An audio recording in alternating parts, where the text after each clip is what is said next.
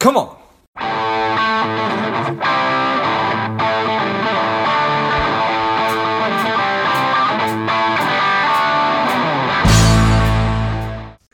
Leslie, are you ready? I was born ready, George. Like so born ready. I love it. Well, I'm ready. The people are ready. Let's go. Welcome to Lifeblood Engage. This is George G. Our guest today is the strong and powerful Leslie M. Leslie is a swagger coach. She's an author, a speaker, the chief fire starter at Combustion Training. She is the author of the book, My Swagger. Excited to have you on. Leslie, tell us a little bit about your personal life, some more about your work, and why you do what you do. Wow, that is a lot of question. Let's go all at once. Yes. So here we go. Well, huh. Where to how far back do we want to go, George? Do we want to go back to like when I was a small child in the or do we want to go so then this happened? And it took me in places I couldn't imagine because there's you know there's two kind of stories. But fundamentally, I uh, I have this weird, varied background. I was a singer for many years back in the sort of punk new wave days, which took me to the UK. I moved to the UK when I was 19 and pursued my singing career, and then life sort of just presented these crazy opportunities to me. And I'm a girl who likes to say, "Hell yeah." So whenever an opportunity is presented to me, I go, well, why not me? Why can't I do this thing? Because that's what I was raised to believe that I could do anything. So I ended up working in the film industry for many years. Uh, and then I was a TV host, which was a whole lot of fun in the UK. Um, and then I eventually decided to move back to Canada, where I am originally from where I discovered that I had no real saleable skills. I, I mean, you know, if you're, if you're a TV host, a musician, and work in the film industry, there is not a ton of opportunity. So I kind of had to reinvent myself and tap into all of the things that I had done to date, being on camera, being a kind of a multimedia girl, all that stuff. And it led me to advertising, which kind of makes sense if you break it down. Sure. I ended up working in the advertising business and and was a creative director for many years at a big big agency uh, called McCann but the thing that I discovered was that this this was really my first time working in, and I'm using little air quotes, the corporate world. Because I know people think that advertising is super cool and it's now corporate, but when you work in a big giant global agency, it's its own definition of corporate and it has the same impact on the humans that any any corporate environment does.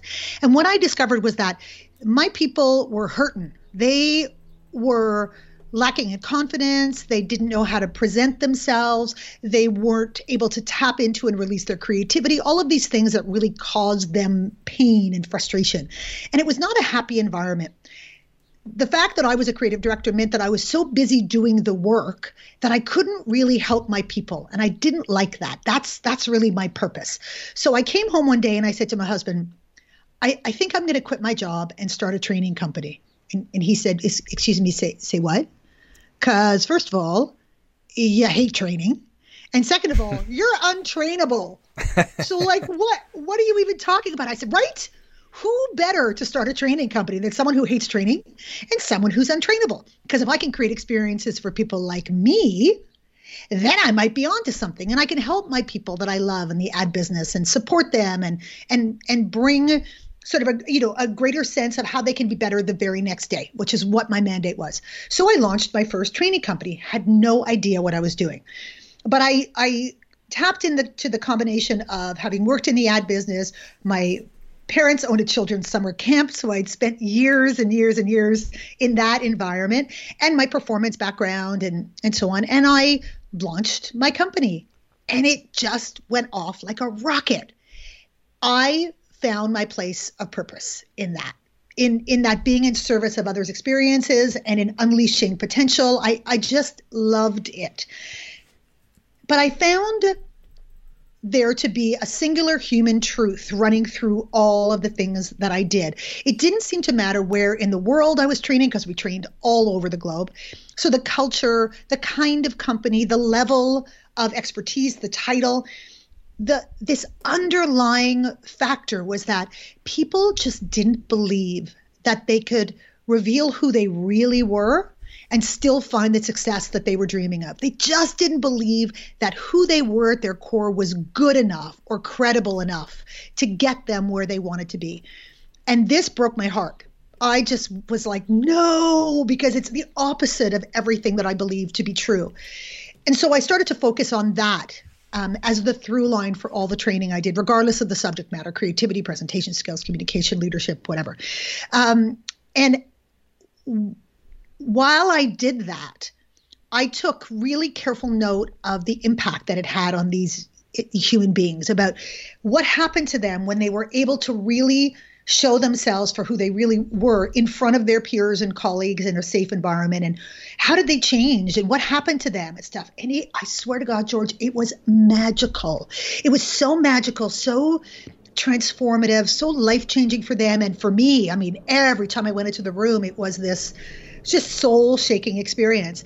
And i started to call this quality swagger I was like, yes, there you are. I see you. That's your swagger. That's the thing. That's the differentiator that, that makes you special, that shines. Um, and eventually I went, I got to write a book about this. I got to write a book about what I've learned, what these people's experiences are.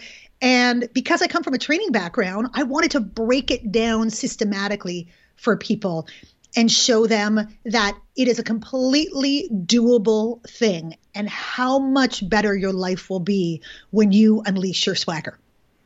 I love it.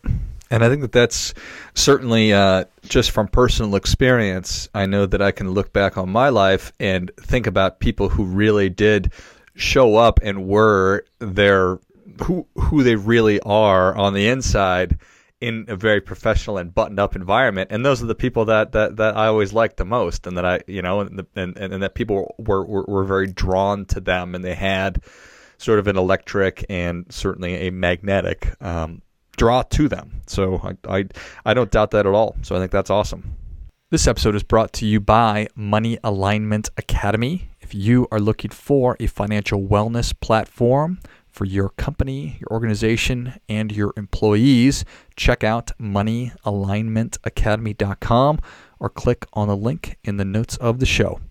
Yeah, I, I always you know, we when I talk to people about this, everyone goes, "Yeah, those are the people I love." You know, we all talk about our best boss or our best leader. It's always the person who was the most real, who was the most open, who who showed us vulnerability, who saw us and heard us and acknowledged who we really were and supported us in the way that we individually need to be supported.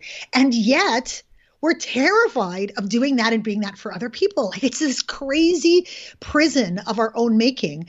And I just was like, I'm no, I'm going to break it down. I'm going to shatter the myth once and for all because it's just not true. And if I can do this, if my life's work is to break every human being down and prove to them that there is something so fantastic waiting for them on the other side of, of this journey, because it's a journey. I mean, it's not a, a flip that you switch. It's not a, you know, one day I wake up and go, that's it, I'm going to unleash my swagger and everything's going to be different. Well, yeah, it will the next day, but it's going to take time for you to figure out everything that you are and step into it and learn how to do it in a way that others will accept it because we don't want to just run around with our hair on fire, barfing our truth all over everyone and going, "You must accept me. I'm being authentic," because it just you know first of all nobody wants to sift through barf. So you gotta you gotta make sure that you're giving them something on a platter that they can appreciate and that they can they can that is good for them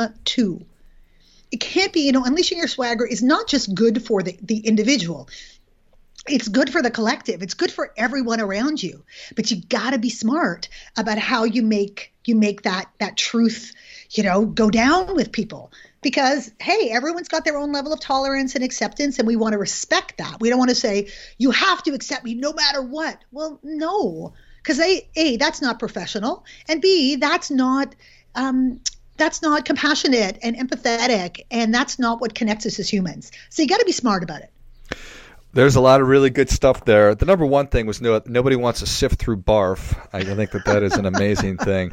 So, such good stuff there, um, and, and and really, really, really important. It's like this this metamorphosis that that we're we're born who who we are supposed to be, and we're perfect and amazing, and then the world and our family and society piles layers of crap on us that says, "No, George, no, no, no, no, no, do not do that." So being able to then sort of sift through that, which which I, I, I that's what I'm really interested in hearing um, about how we go through that process, and then figuring out is that still me under there, right? Or or how how, how am I like how ah, and then and Ah, then and yes. then, then the reality that that just because I am this new person does not mean that that the world is going to automatically accept me. And there's a lot of that going on right now. Mhm. I, I, I think in haters, society, uh, Swagger just haters. people are like Yeah. you're gonna accept me or you're canceled. We the, the, there's, Yeah. it's, it's even that far. So anyway, take that, unpack it for me. Okay. Well, the the first question that that a lot of people will ask me is, how do I know who I really are, who I really am? Because because of that very thing. You know, we all we all come into the world as a swagger filled badass. All may ask any kid, they're loving on themselves big time. They have all of this, you know, magical energy, and they're like, this is who I am, and you're gonna love it. And of course we do because it's so genuine and it's so innocent and so on. But then to your point, life kicks the crap out of all of us and we start to play these tapes in our heads and they're they're those tapes are formed by all of those experiences. Our parents even if they love us inadvertently they chip away at who you know who we really are. Our friends our colleagues our first boyfriend our first teacher our first girlfriend our you know our, our first bad boss all of those things start to take root in our psyches. And we start to define ourselves through the lens of other people. And we lose touch with with who we really are except that it's always inside. It's always there screaming and the more trapped we feel and the more in pain we feel the, the more likely we're suppressing or repressing who we really are. So my advice to people is to go and talk to someone who you've been friends with since say 10th grade because they have loved you a long time and they've known you since you were a person. You were by 10th grade you're a person. You're not you're still not in that wonderland kind of thing. You've had some life. And ask them what it was about you that they loved back then. Why why did you become friends? Why did you gravitate to each other? What do they think is special and magical about you? And why have you stayed friends all of these years? What's still the same about you? You know what what is the thing at, at, at the core that is still the same about you? And write that stuff down. Do a little interview style you could do it on video or whatever. Then go find someone who's known you say 10 years. Have the same conversation with them ideally someone who knows you both in a personal and professional capacity. You know someone that you you met through work but you've become really good friends with you know besides. And ask them how they see you and and how uh, what is what it is about you and so on and so forth. Then go talk to somebody who you haven't known for very long maybe in a professional capacity. Ask them the same same questions. And then take a look at those answers. What you're looking for is first of all what's the through line what is everyone saying about you? Because that's the part of you that cannot be held back. That's that thing about you that is magical and special and that will shine through regardless. But look to see how these people perceive you differently and that'll give you a sense of how you've adopted persona over the time. What have you lost touch with and what is it that you're putting the coat that you're putting on every morning because you think it's the way that you need to show up? If there's a big differentiator between the grade 10 person and the the yesterday person you know you have what i call a swagger gap. And i want you to look back at that 10th grade reflection because i think that's probably the most true about you fundamentally. I mean we all evolve we all grow we all change. We let go of things that aren't helpful to us. We take on new things that feel great as we get wiser and so on. So I'm not saying that you are going to be the same person that you were back then, but your heart and your soul are going to be the same. So that's a good way to to figure out what may have gotten lost over time or gotten lost in translation. And then when you're trying to unleash your swagger, the first thing you got to do is to recognize where it's getting stuck. So self awareness is going to be the thing.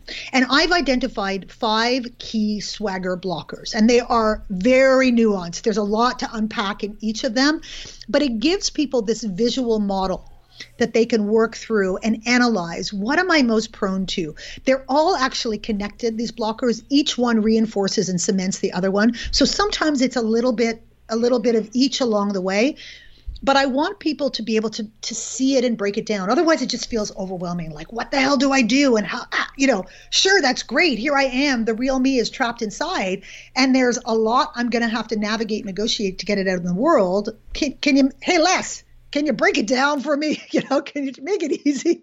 So that's that's what I wanted to be able to do. So these these five blockers, if we take them from the outside in, so let's so let's imagine that there's five concentric circles and we're right in the middle. We're hidden behind all of those layers. The one that's closest to the world and furthest away from us is persona. That's the feeling that I got to put on this coat. I got to walk and talk and behave a certain way in this environment in order to be accepted. So it kind of dictates how I show up every day. And I'm very aware of the fact that that's not really who I feel that I am, but I feel like I need to do this. That it's expected of me. And so every morning I put on that heavy corporate coat or professional coat or happy coat or coping coat or whatever it is because I think that that's the way I'm going to be the most acceptable to people. So that's the, the, the first layer. The second layer in is ambition. And don't get me wrong, I am all for success and going for what you want and being fully realized and, and, and so on. But the problem with ambition is that it can change you it can make you behave in ways that you would not behave otherwise, and, and often in ways that are not so great, not so flattering, not so authentic, because you're so fixated on, I'm making a little ladder thing with my hands, a little, that you're so fixated up on the next rung of the ladder that, that your focus is up. When really, in order to be authentic and to release your swagger, your focus has to be first inwards and then to the left and right of you, to your peers and your colleagues and your friends, and also down to your followers if you're aspiring to be a leader or if you're inspiring to build a community of some kind. You can't do it without followers. So you got to be really focusing on what do they want from you and how do you model what they need and how do you be that person that's going to help them. And if you do that, all of these people are going to lift you. And you don't have to fixate so much on focusing upwards. Instead, you can just worry about being in your place of excellence and doing your good work. So, ambition is, is a blocker because it can change you and make you behave in ways that aren't so fantastic. So, now we have ambition reinforcing persona. Next layer in is insecurity. It's the dreaded insecurity. It's that podcast from hell that plays endlessly in your mind and keeps going, what if, what if, what if? What if I don't show up this way? What if I don't behave this way? What if I don't follow the rules? What if people see see that I'm messy and human? What if, what if, what if, what if? And there are no answers in security. So you're in like you're in like the the spin dryer from hell. You just go around and around in circles and you're you live with this that's where the imposter syndrome, imposter syndrome comes from because there are no answers. There's just all the questions. What if people find me out? What if i'm not everything that i'm that i'm hoping that i would be? So now you have insecurity reinforcing ambition because ambition we think is going to validate us so we can be less insecure reinforcing persona. So what next layer in what is it that reinforces insecurity? It's fear it's the end of the what if. What if I don't? What what if I don't behave or show up or act or do whatever? Bad things are going to happen. And in our minds, the story always ends with bad things are going to happen. And because we play that out, we will do anything to avoid what we think is that inevitable end. Plus, there's all of this brain science that that indicates that if we have been doing something a certain way for a period of time and we haven't died, the brain goes, well, that must be good then.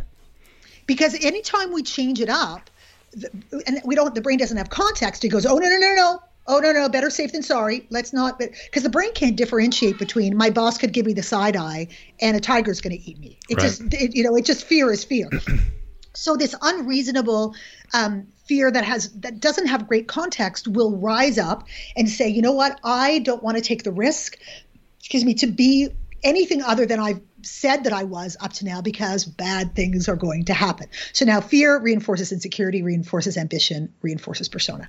Last layer in is the biggie, it's the doozy, it's the castle gates, the scar tissue, it's pain. Mm.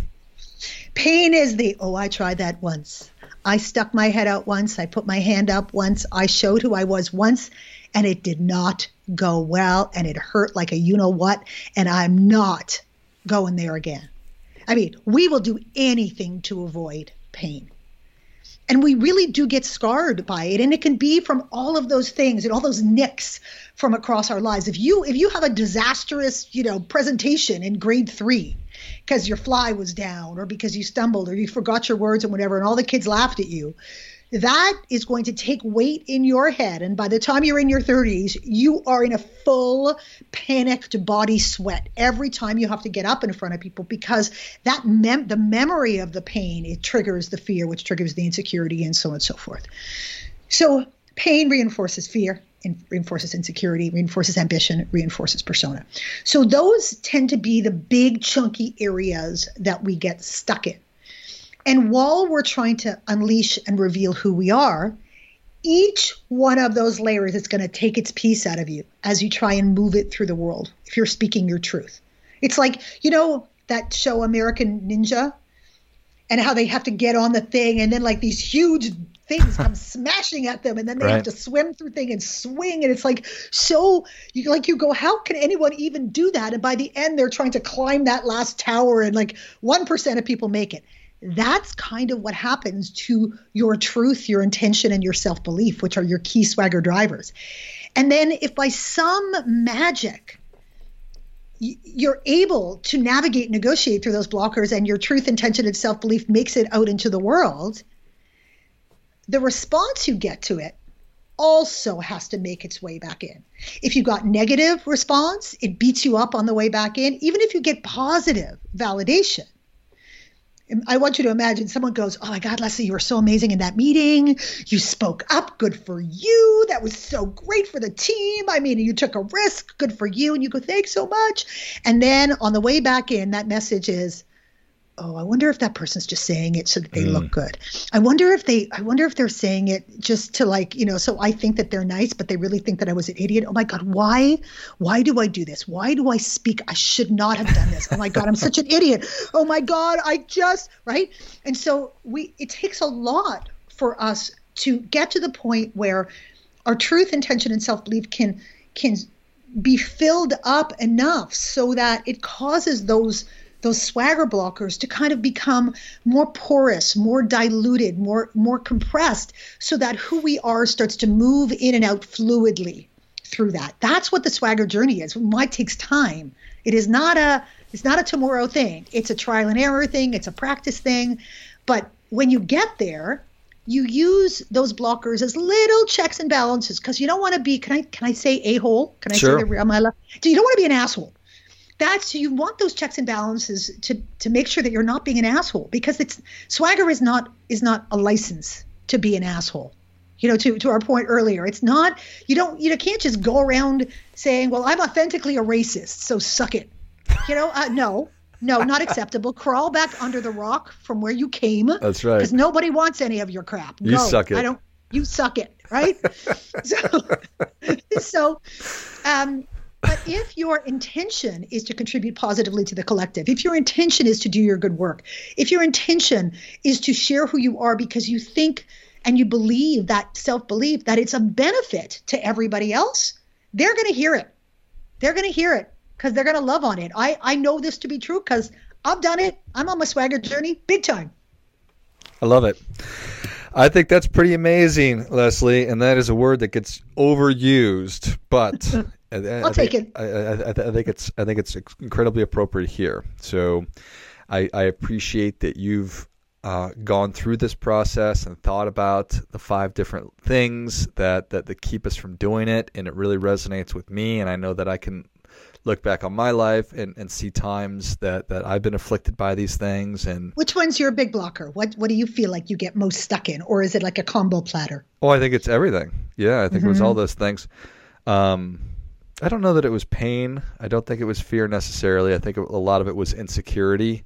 Mm-hmm. Um, so, but it's a process that I've been going through for the last several years, you know, and I'm 42 years old. So I think that I, I, think fundamentally that, that, that we only have one crack at this. You know, we get one track or one uh one uh, trip around the track. So yeah, baby, that's my. I say that all the time. I go one go around the carousel. This is yeah. not a rehearsal. Yeah. you got to get on it. You got to get on it. There is not there is not a big life do over.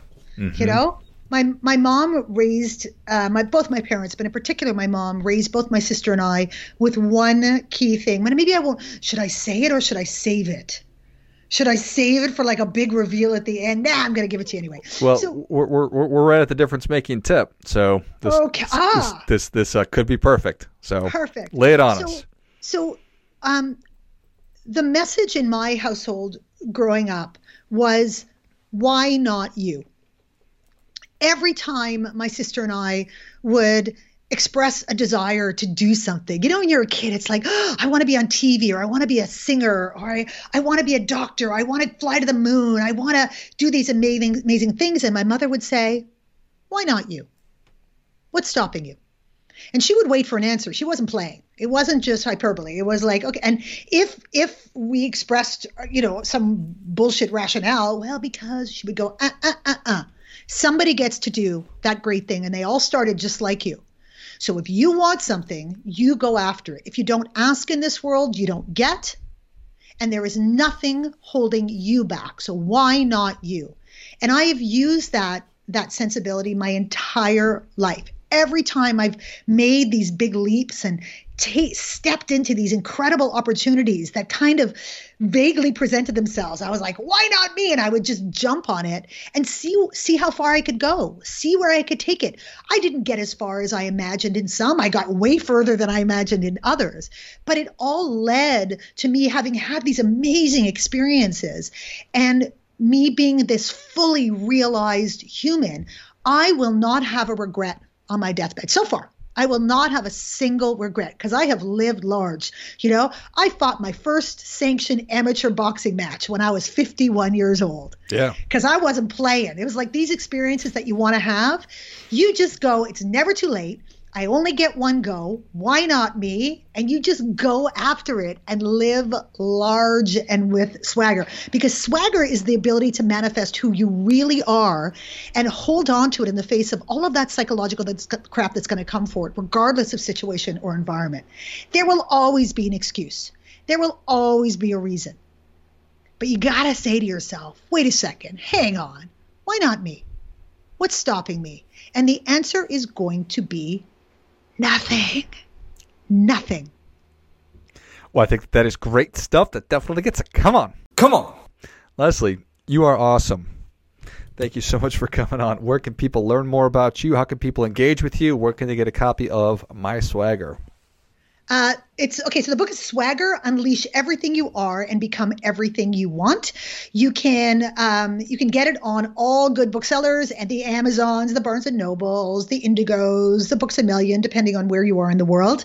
I'm on all the socials. I play, love to play on all the socials. You can find me on Instagram at, at Leslie M Speaks, on Facebook at Leslie M Speaks, Twitter at Leslie M, and LinkedIn at Leslie M leslieehm.com. That's spelled E H M. You can find me there, swaggerthebook.com. Uh, and find me. And listen, I always say to people, please reach out and say hi. I love talking to people. I mean, I just, I will always say hi back. Ask me a question, connect with me. This is what I live for. It's my purpose. So anything that I can do to help someone, you know, bring their swagger journey to life. That's why I'm a swagger coach because I'm in my place of purpose. I'm helping people, you know, on big scales as a speaker, small scales, one on one, to help them really manifest who they are and find the incredible joy that comes with it. Love it. If you enjoyed this as much as I did, show Leslie your appreciation and share today's show with a friend who also appreciates good ideas. Go to leslieehm.com, L E S L I E E H M.com Pick up a copy of Swagger wherever fine books are sold and find Leslie all over social media. Thanks again, Leslie. Thank you so much. And until next time, keep fighting the good fight because we are all in this together.